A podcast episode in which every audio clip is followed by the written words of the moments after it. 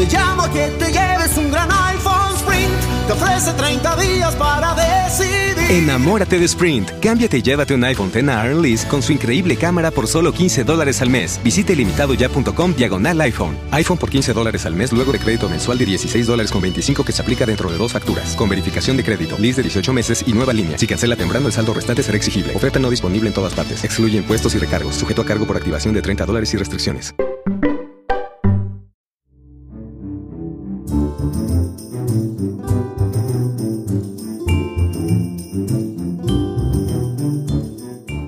Todos, bienvenidos a una nueva entrega de Paredro, el podcast conjunto entre la revista 070 de la Universidad de los Andes y la Fundación Gratitud del cantante colombiano Fonseca desde los estudios Acorde en la ciudad de Bogotá.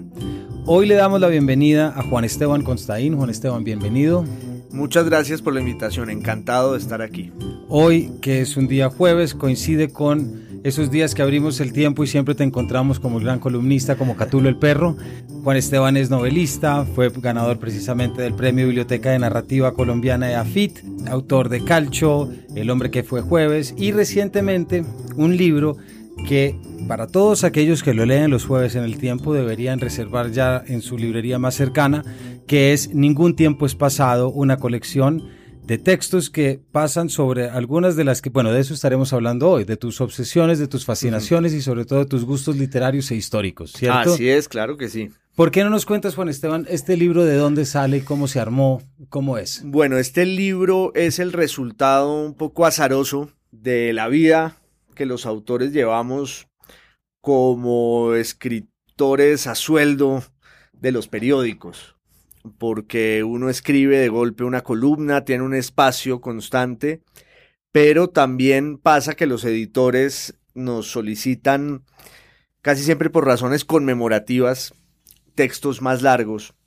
Entonces yo a lo largo de la última década, o un poco más, fui escribiendo así para distintos periódicos y revistas, ensayos de divulgación, textos más largos que una columna que tenían que ver con la historia. Escribí mucho o he escrito mucho, por supuesto, en el tiempo, que es mi casa y que es donde yo estoy siempre.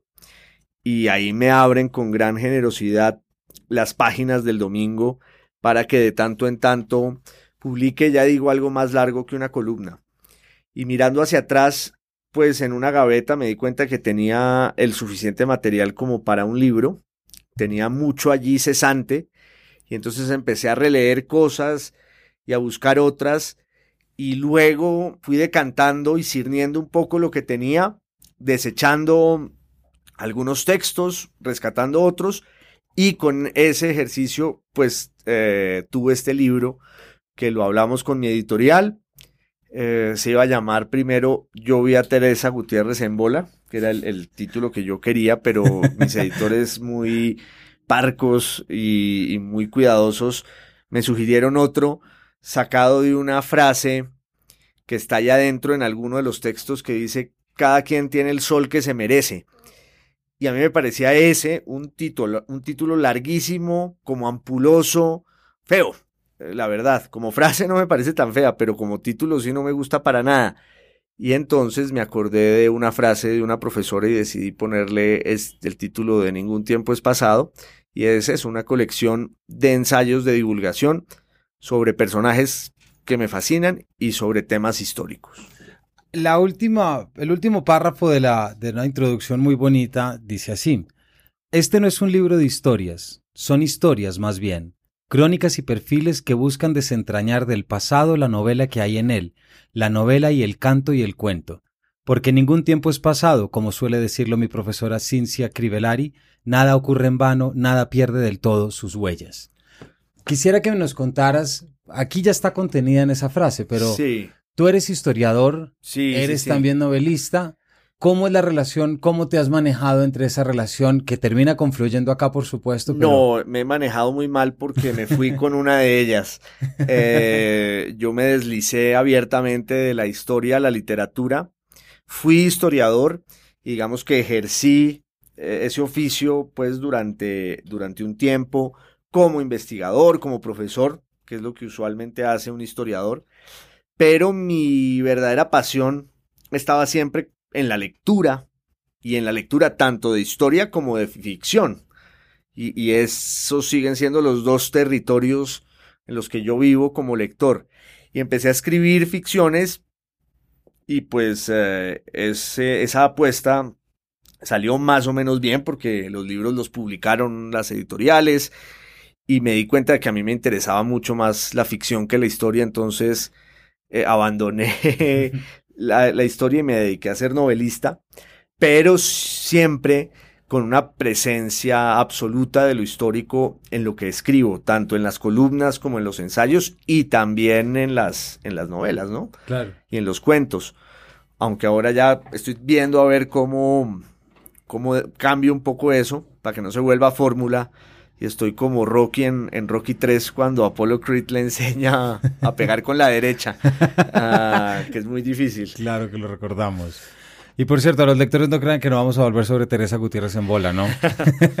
eso no eso no queda en vano y, y más adelante va, va, a volver. Ya que hablamos de, de, de, cómo entiendes la historia y la literatura y su relación, ya entrando en algunos de los textos, hay un texto también que yo creo que sintetiza muy bien esta doble relación y, y yo creo que ya está tu interés en estos dos campos. Es el primero, que es la guerra que nació el mundo en que vivimos. Sí. ¿Cierto? Y donde ya empiezas a desarrollar estas cuestiones que para ti son muy recurrentes también, es momentos bélicos, momentos históricos relacionados con la guerra. Sí. Quisiera que nos contaras un poco de esto, de, de cómo entiendes tú la gran guerra dentro de esa forma de ser nuestra actual. Pues como te decía antes, muchos de estos textos tienen una um, vocación conmemorativa porque fueron hechos al calor de un aniversario con el cual un editor del tiempo me llamaba un jueves a pedirme un texto para el viernes que se iba a publicar el domingo cuando se cumplían los 70 años del fin de la Segunda Guerra Mundial o el bicentenario de la batalla de Waterloo. Y en el año 2014 hubo una conmemoración para mí determinante y, y, y, y que encarnaba pues una gran cantidad de posibilidades de reflexión y de comprensión del mundo en el que estamos, que fue el centenario, el primer centenario de la Primera Guerra Mundial. La Primera Guerra Mundial fue el fin del mundo para quienes la vivieron y para quienes la sobrevivieron. Y de sus escombros nace el siglo XX y nace aún el mundo en el que estamos. Entonces, esa conmemoración eh, me parecía importante para recrear algunos de los aspectos esenciales de la Gran Guerra y también para pensar cuál es el legado de la Gran Guerra en el mundo de hoy. Entonces hice una serie en el 2014 de seis textos, seis ensayos que se publicaron uno cada mes en el tiempo, eh, hablando pues de los escritores y la Gran Guerra, los recuerdos, de sí. los colombianos en la Gran Guerra, contando un poco cómo se cirnió esa catástrofe sobre un mundo que parecía tan ins instalado en sus conquistas, un mundo que parecía tan feliz que le había ganado la guerra a la pobreza o se la estaba ganando, que le había ganado la guerra a la enfermedad o parecía estársela ganando y que estaba bailando como en eh, el cráter de un volcán, leyendo a los mejores autores, bailando la mejor música, oyendo a los mejores poetas, con el mejor sol y sin embargo al día siguiente viene la tormenta, como dice Ernst Junger, un grandísimo escritor alemán que peleó en la guerra, vienen esas tempestades de acero y el mundo se acaba, pero literalmente eh, lo que queda después de la Primera Guerra Mundial es el mundo eh, después del fin del mundo. Entonces ese, ese, esa conmemoración me sirvió para eso. Y además porque la, la yo siempre pienso en ese final, en, en, esa figura de Apollinaire, por ejemplo, como el poeta de la guerra, ¿verdad? La fascinación del futurismo italiano, cuando sí. empieza a ver en la velocidad, cuando se empieza a equiparar el poeta con el, con el científico y se empieza a ver el poder destructor. Y en todo que, si recuerdas, en el 2014 o 2015, ahora no recuerdo muy bien, se hizo una exposición de el Ministerio de Cultura, el Instituto Caro y Cuervo, que yo entonces era subdirector académico, la, el gobierno de Francia, y recuerdo muy bien una carta, no recuerdo el nombre, de pronto tú sí recuerdas, de alguien de San Gil, que explicaba lo que hubiera sido un Zeppelin Sí. Sobrevolando San Gil y de Eduardo Silva Rueda. Exactamente. ¿Por qué no nos cuentas si te acuerdas un poco de esa reacción de esos colombianos en la Gran Guerra? Porque había unas cosas dentro de ese mundo que arrancaba y los nuestros allá. Es, es, eh, es uno de los mejores capítulos y menos explorados. Porque claro, en Colombia todo el mundo como siempre tomó partido con respecto a los bandos de la guerra, un poco como aquí eh, en los partidos de la Champions League la gente pues va por el Barça y por el Madrid y son capaces de matarse a cuchilladas como no lo hacen ni siquiera los hinchas verdaderos ni en Barcelona ni en Madrid. Entonces acá también hubo, fue llegando por ecos distantes la Gran Guerra y unos se alinearon con, con los imperios germánicos, otros hablaban de la civilización latina, entonces estaban del lado de Francia y es gente muy distinta a la que está allí, los voceros colombianos en la guerra, pero hay un caso muy interesante que es el de la familia Caro y Holguín. Y por eso el Instituto Caro y Cuervo tiene el acervo epistolar de esa familia y ahí hay un tesoro, porque esta era una familia pues que estaba en el centro del poder político en Colombia, había puesto tres presidentes, tenía a todos sus vástagos en la diplomacia en Europa, en Madrid, en París, en Londres, en Roma, y a ellos les toca, los que están allá de diplomáticos, les estalla en las manos la Primera Guerra Mundial y las cartas pues son aleccionadoras y deliciosas porque es la combinación del estremecimiento y el pasmo de esta gente que se fue a la civilización y se encuentra de bruces con el fin del mundo, pero también con el rezago bogotano, parroquial, de unos señores que están pues con la servidumbre llevada desde acá, que comen melao y toman chocolate y comen pan de yuca cada todas las tardes. Y entonces hay unas cartas muy chistosas de un hijo de don Miguel Antonio Caro, Antonio José Caro, que especula una cantidad, es, todo conspirativo sobre los protagonistas de la guerra y se inventa que él ha hablado con el Kaiser y uno al final no sabe si es cierto que el tipo tuviera sus contactos o no. Y en una de sus cartas, él habla, eh, tiene como un sentido visionario del significado de la guerra, porque la guerra acaba de empezar y él le escribe a un primo que está en Bogotá, le escribe desde París, esta es la guerra más terrible que verán los siglos. Que a mí me impresiona porque desde el día uno se daba cuenta de eso, pero a renglón seguido escribe, pero nada se compara con la jaqueca que anoche tuvo mamá.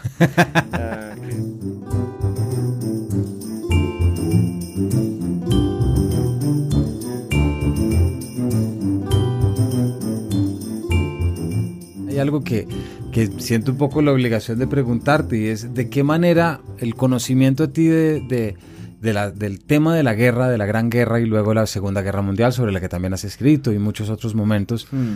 ¿de qué manera ese conocimiento histórico te ha permitido comprender la nuestra? O si te ha permitido, por supuesto. Pues eh, sí, hoy yo estaba pensando que la historia no se repite, sino que se reproduce. Y entonces eh, la guerra mm, como objeto de análisis histórico es más o menos siempre la misma. Y la historia va enriqueciendo ese análisis con distintos episodios y distintos estudios de caso, digámoslo así. Ahora, yo soy un apasionado también de la historia de Colombia y creo que lo que más me ha servido para tratar de entender el conflicto colombiano es haber tratado de leer historia de Colombia, porque, porque desde la independencia sí hay una característica que es como una marca de fuego hasta hoy, y es que aquí la política, invirtiendo la, la frase de Clausewitz, la política fue la guerra por otras vías. Y entonces yo creo que eso empieza con el decreto famoso de Bolívar en 1815, cuando él está viendo que la guerra se va a perder contra los españoles, está en Venezuela y se da cuenta de que la guerra se va a perder, de que no hay cómo derrotar al ejército español que venía de ganarle la guerra a Napoleón Bonaparte. Es que hay que entender la dimensión histórica de la gesta de independencia, que eran unos tipos en calzoncillos, flacos, eh, desnutridos, peleando contra ese ejército que acaba de ganarle a Napoleón. Entonces Bolívar hace un decreto de guerra a muerte y les dice a los a los americanos, contad con la vida aunque seáis culpables, y a los españoles, contad con la muerte aunque seáis inocentes. Y creo que esa guerra muerte del libertador para la independencia funciona, pero queda como una tradición política en la que no hay matices y en la que no hay un diálogo verdadero, que es lo que se llama la democracia. Pues la democracia es un diálogo de posturas contradictorias. Y entonces acá se estableció un patrón de comportamiento político en el cual había que anular al contrario, suprimirlo, por el camino que fuera. Eh, en la vida civil, desde el aislamiento moral y en el campo de batalla matándolo. Y ese es el conflicto y eso pasa en las guerras civiles del siglo XIX y pasa en la guerra civil no declarada del siglo XX, que es la violencia.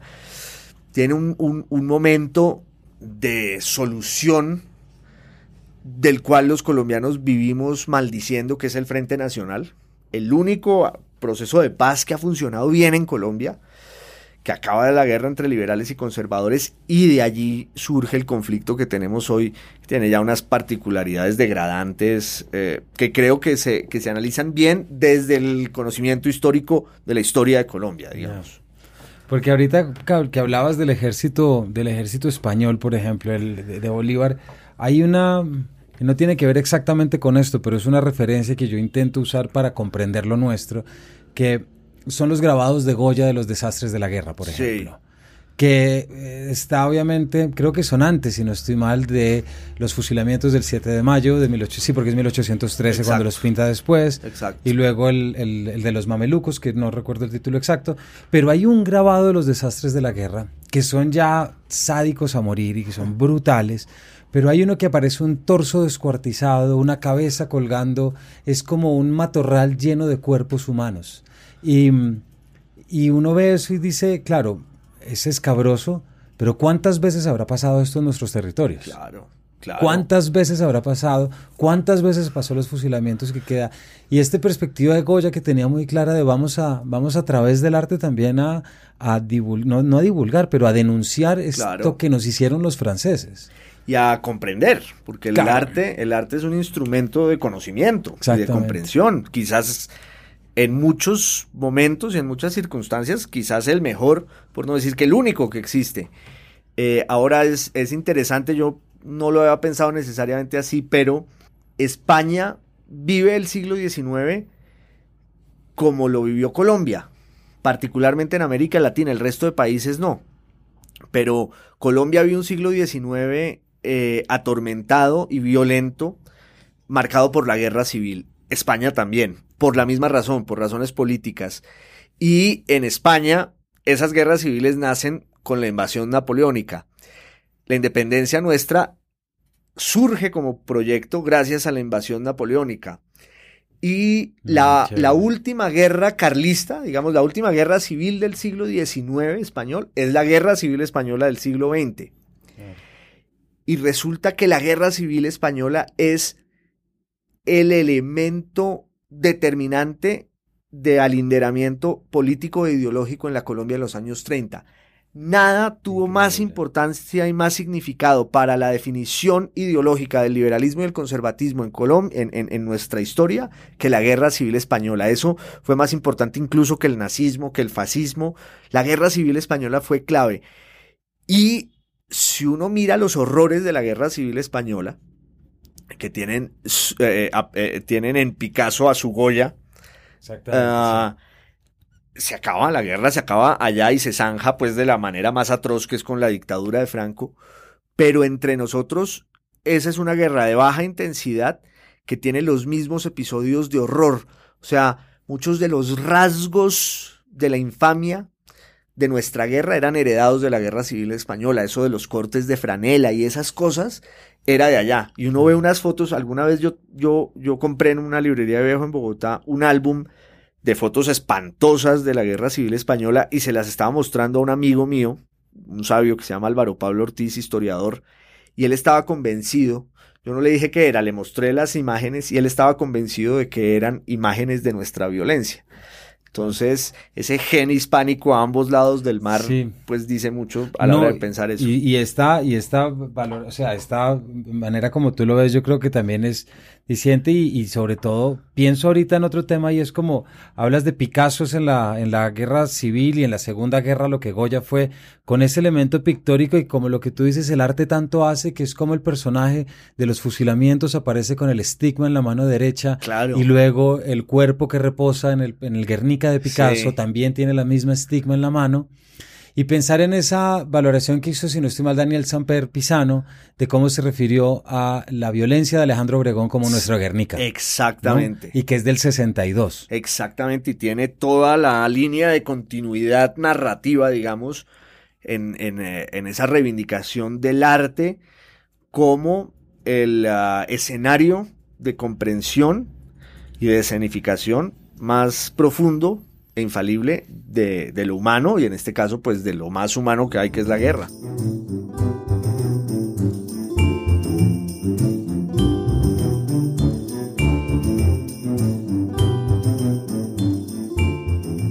Pasando del tema de la guerra, Juan Esteban, yo quisiera preguntarte por, por algo que todos tus lectores en las columnas lo han visto y seguramente en tus novelas, que es tu formación clásica europea, me atrevo a decirlo. No como, clásico, no quiero decirlo en términos porque yo también me considero en algunos puntos clásicos y me parece bien, pero, pero ¿quién te enseñó a leer a ti? Bueno, es... Eh, yo soy de Popayán, que es una ciudad colombiana clásica por excelencia, clásica y romántica a la vez. Digamos que allí se dan cita los dos espíritus. Es una ciudad rarísima, como por fuera del tiempo y del espacio, con unas categorías autárquicas. O sea, es una ciudad que se basta a sí misma y con un sentido de su propia grandeza, pues típicamente hispánico, como una cosa quijotesca de vivir eh, con las medias remendadas y, entre quimeras, pero construir sus valores a partir de eso, de, de una quimera. Es más, existe el mito fundacional en Popayán de que Don Quijote está enterrado allí. Y Alberto Lleras escribió un texto divino que se llama Oración para que Don Quijote no huya cuando iba a llegar el tren a Popayán y entonces él escribe un texto diciéndole a Don Quijote que cuando oiga el tren llegar no se asuste, que es el progreso, pero que mientras él esté allí dormido, Popayán va a estar a salvo de esa plaga. Entonces, pues yo soy de allí y además eh, nací en un hogar bilingüe, porque pues mi familia paterna es payaneja y mi familia materna es italiana. Entonces eh, yo aprendí a leer allí y parte de lo que tú mencionas como un apego clarísimo con lo europeo, pues tiene ese vínculo italiano muy, muy profundo porque, porque mi abuela paterna eh, era una gran lectora y tenía muchos libros. Su papá, o sea, mi bisabuelo había sido historiador. Y por el lado de mi, de la rama materna, mi abuelo era músico, mi nonna también era muy buena lectora. Eh, yo heredé un ejemplar que ella se trajo desde Italia. Ellos trajeron libros. Cuando llegaron acá al país, ese era uno de los bienes que tenían unos libros bellísimos. Entre ellos un ejemplar que yo todavía tengo de I Promessi Sposi, de, de Alessandro Manzoni.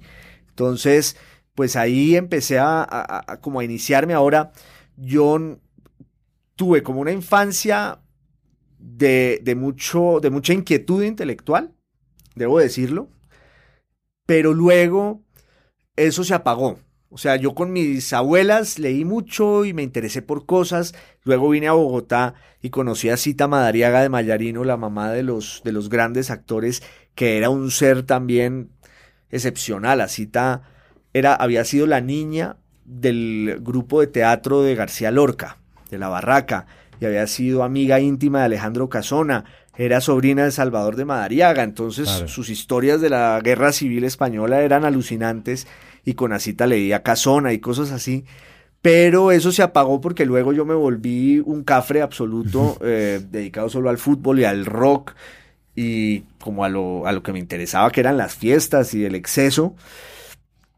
Y como eso lo viví de forma tan intensa y tan precoz, como que luego se revivió mi vena histórica cuando me fui al Reino Unido y allá ya me vinculé de forma un poco más estrecha, ya, más formal, pues con, con eso, con una formación, digámoslo así, clásica, no sé si europea, pero sí, clásica.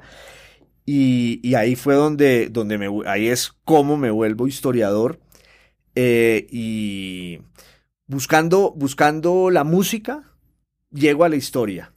Y, y, me quedo instalado en la historia por un largo tiempo como oficio y profesión. Eh, volví a Colombia, eh, me dediqué a ser profesor y luego fui a hacer una maestría en la Universidad de Venecia. Eh, pero allí yo ya tenía claro que, lo que quería y ya había publicado el libro de cuentos y una primera novela. entonces ahí ya en Venecia, pues estaba en una maestría de historia pero mis verdaderos intereses se habían vuelto del todo estéticos y literarios y yo ya no quería estar más en ese mundo tan ah, cerrado de la academia y como tan opresivo. Claro. Eh, entonces hice el tránsito como pude y, bueno, pues por suerte lo, he ido logrando. pues mira, aprovecha esta respuesta. ¿Por qué no nos cuentas tus, tus derroteros por la música?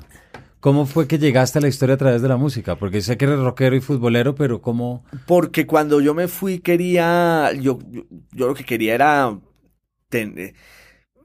hacer rock y cantar y tocar guitarra, pero tenía un problema gravísimo, o más bien una solución, y es que tenía un gusto y tengo un gusto totalmente anacrónico. Entonces, la música que a mí me gustaba no coincidía para nada con la de mis contemporáneos, que era con quienes yo tenía que sentarme a tocar. Entonces, todos los intentos de hacer. Era cuál música? La mía, pues, eh, como el blues, el, rock británico de los 60, de principios de los 70. Eh, esa era mi formación eh, sentimental, mi educación sentimental estaba allí. Y pues yo acababa era con los abuelos o los papás de mis amigos eh, un sábado tocando en un pub canciones de los Beatles. Entonces me di cuenta de que la mejor forma de homenajear eso que me estaba pasando era dedicarme ya de lleno a la historia y a, la arqueología y dejar la música como, como lo que es, pues una pasión ahí eh, marginal y un refugio. Pero no me arrepiento tampoco digamos que no tengo la nostalgia de no haber sido un rockero. Pero bueno, ¿hay alguna canción que nos quieras dejar de, de ese, de, que quieras traer de esos, de ese Britpop? Sí, uy, una canción ah, de un grupo que se llama Los Zombies, que me fascina, un grupo de St. Albans, eh, de Londres, uno de los mejores grupos de la invasión británica, y esa canción se llama Going Out of My Head, que es divina. Bueno, pues ahí está.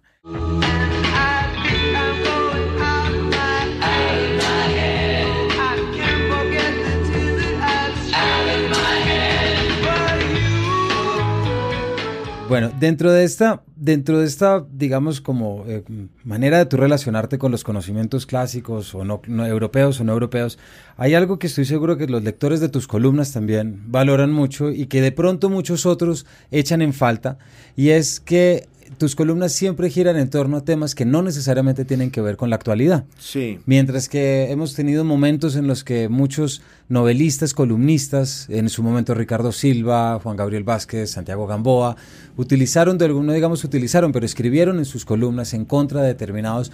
Tú siempre lo entendí como una te resistías a caer en eso y al contrario traías una cantidad de temas que podía ser desde el latín o de los libros que habías visto.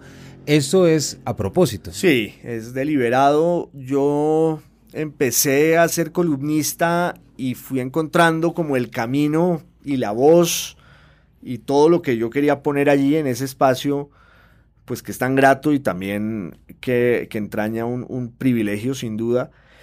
Pero me ha parecido siempre que en Colombia hay una saturación de, de la coyuntura en las páginas editoriales de los periódicos y de las revistas, lo cual no es malo, porque ese es el debate público y esos espacios están diseñados sobre todo para que estén ventilándose y debatiéndose esos temas. Pero también creo que es importante abrir una ventana. Y, a veces no hablar de las cosas es una buena forma de hacerlo. Eh, yo creo que muchos lectores de mi columna lo son justamente porque yo pues no me estoy ocupando de la discusión de la semana. Creo que además hay mucha gente que lo hace muchísimo mejor que yo, los, los que has mencionado, entre otros. Eh, ahora, también creo que uno debe escribir lo que quiera y, que nada sea forzado. Digamos, en mi caso, para mí no es una, una autoimposición ni es una pose. Yo sí quiero hablar de, de los temas que me interesan porque, porque creo que la columna es un espacio también de experimentación estilística. Entonces me parece más fácil hacerlo con temas eh, así como eh, heterodoxos y marginales y no pues si me toca eh, criticar al fiscal o hablar del ministro que, que está en un escándalo, porque además ya digo, los analistas empiezan desde el lunes con eso yo escribo el jueves, ya para el jueves todo el mundo tiene suficiente ilustración, yo no voy a decir nada excepcional, nada brillante que le cambie la visión a nadie sobre nada. En cambio, una conversación desde, desde las páginas editoriales de un periódico puede dar mejores frutos. A mí me los ha dado, creo yo. Bueno, Juan Esteban, muchas gracias. El tiempo se nos está acabando, pero quisiera de última, hay dos frases que me parecen muy bonitas de tu libro. No recuerdo ahorita de dónde salen, pero quiero leértelas y que tú escojas con cuál de las dos quieres cerrar comentándola. La primera es La belleza es otro nombre para la memoria, que es muy bonita. Y luego, qué redundante y qué innecesaria resulta a veces la ficción ante la vida. Bueno, la primera se refiere justamente a cuando vi a Teresa Gutiérrez desnuda. Gracias porque lo podemos cerrar con eso. y entonces me acuerdo perfecto de que vi desnudas a muchas mujeres porque yo me aproveché de mi condición de niño de la novela para ver desnudas a las actrices divinas que había allí. Pero un día por andar en esas, Teresa Gutiérrez entró al camerino, se quitó la ropa, la vi desnuda y entonces yo no sé si es el afecto el que me hace recordarla más bella desnuda que vestida, digámoslo así. Entonces ahí en, ese texto cierro con, con esa frase que la, la belleza es una de las formas, quizás la mejor, de la memoria. Y necesito preguntarte, cuando a nuestros oyentes, cuando Juan Esteban habla de la novela, se refiere a Calamar. Calamar. Quisiera preguntarte por ese, esa anécdota que el otro día te escuché de lo que fue esa experiencia con Guriguri, porque creo que es algo que poca gente puede imaginar. No, era, pues yo era un niño de 10 años, llegué a esa novela por Asita de Mayarino precisamente, y pues me codiaba desde las 3 de la mañana con eh, todas las glorias de la televisión colombiana. Yo contaba el otro día que llegaba a los estudios de Gravi en la 19 con tercera y la primera imagen que tenía era la de unos payasos chilenos metiendo bazuco, porque, porque también lo decía el otro día, uno de los legados funestos de la funesta dictadura de Pinochet es que América Latina se llenó de payasos chilenos. Ah, muchos de los cuales eran otras cosas peores, como eran sociólogos o historiadores, pero pues se, dedicaron a un oficio más digno, que es el de payaso. Entonces estos metían bazuco y me ofrecían y yo salía corriendo, me metía Gravi y ahí estaban Carlos Muñoz, Teresa Gutiérrez, La Mencha y estaba este muñeco que se llamaba Guriguri, dentro del cual había un enano. Y ese enano una vez en Santa Marta, por salir a saludar a su público, casi le da un infarto porque el disfraz era de fibra de vidrio, el, pobre enano que se llamaba José se quedó con las manos en alto, desgonzado sobre el cuerpo de Guriguri y no se cayó nunca porque los pies de Guriguri eran de hule y eran gigantes. Entonces, imagínate cómo no iba a ser yo novelista si a los 10 años mi vida transcurría entre los payasos chilenos que metían bazuco y el enano que estaba dentro de Guriguri en calzoncillos. Y Teresa Gutiérrez desnuda. Y Teresa Gutiérrez desnuda. Juan Esteban, muchísimas gracias por tu compañía, por tus, por tus eh, observaciones históricas, por tu columna y por todo lo que nos compartiste en este rato. No, gracias por la invitación, un placer. Y a todos ustedes, muchas gracias por acompañarnos y nos vemos en el siguiente Paredro. Que estén muy bien.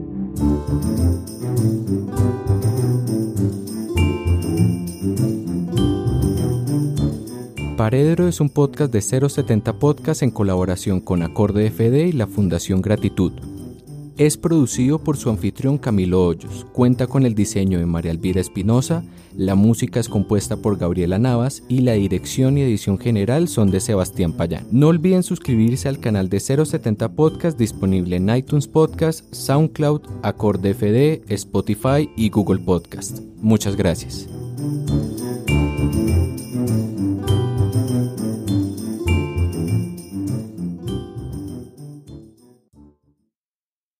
It's cutting into your exercise time.